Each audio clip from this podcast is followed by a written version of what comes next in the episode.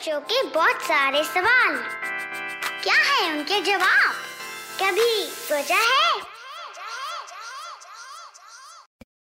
क्या कभी किसी ने खुशी के आँसू के बारे में सोचा है?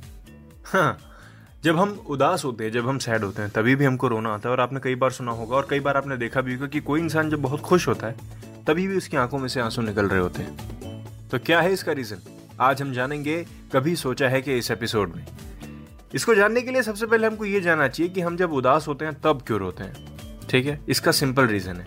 रोना जो होता है, वो हमारी ज़िंदगी के हैप्पीएस्ट मोमेंट को इंटेंसिफाई करता है। आपको पता है साइंटिफिकली बात कर रहा हूँ मैं। जो हमारे टीयर्स होते हैं, वो न्यूरो की तरह काम करते हैं, जिनको साइंटिफिक लैंग्वेज में टेक्निकल लैंग्वेज में ल्यूसिन एंकेफिलीन के नाम से जाना जाता है which can act as a natural pain killer so when people cry because they are sad this makes them feel better क्योंकि वो एक तरह का हैप्पीनेस क्रिएट करता है।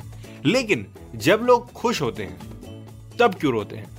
वही same neurotransmitter leucine enkephalin जो हमारा पेन किलर का काम करता है नेचुरल पेन किलर उस टाइम जब हम खुश रहते हैं that makes us feel that much happier या फिर दूसरे शब्दों में कहें टीयर्स उस टाइम की हैप्पीनेस को और इंक्रीज कर देते हैं।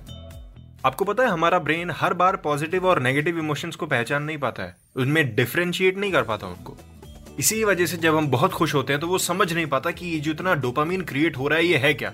और हमारे जो आँसू बनाने वाले ग्लैंड है, उनको वो ट्रिगर करता है और फिर हमारी आँखों से वो खुशी वाले, वो इमोशन वाले आँसू निकलने लगते हैं। सो so, अगर कोई बोले ना कि खुशी के आँसू हैं तो आप उनको बोलना ये खुशी के आँसू नहीं है ये आपके न्यूरो ट्रांसमीटर्स हैं साइंटिफिक लैंग्वेज में जिसको हम नेचुरल पेन किलर कहते हैं जो दुख के टाइम में आपको जब निकलते हैं तो आपको अच्छा फील करवाते हैं और जब खुशी में निकलते हैं तो आपको और अच्छा फील करवाते हैं और हैप्पीनेस फील करवाते हैं. इसी के साथ कभी सोचा है का ये एपिसोड यहीं होता है? खत्म। आई होप मैंने आपके सवाल का जवाब दे दिया होगा। इसके अगले एपिसोड का वेट करिए, जिसमें आपको एक सवाल और मिलेगा, उसका एक और जवाब मिलेगा। तब तक के लिए चाइम्स रेडियो के दूसरे पॉडकास्ट ऐसे ही एंजॉय करते रहिए।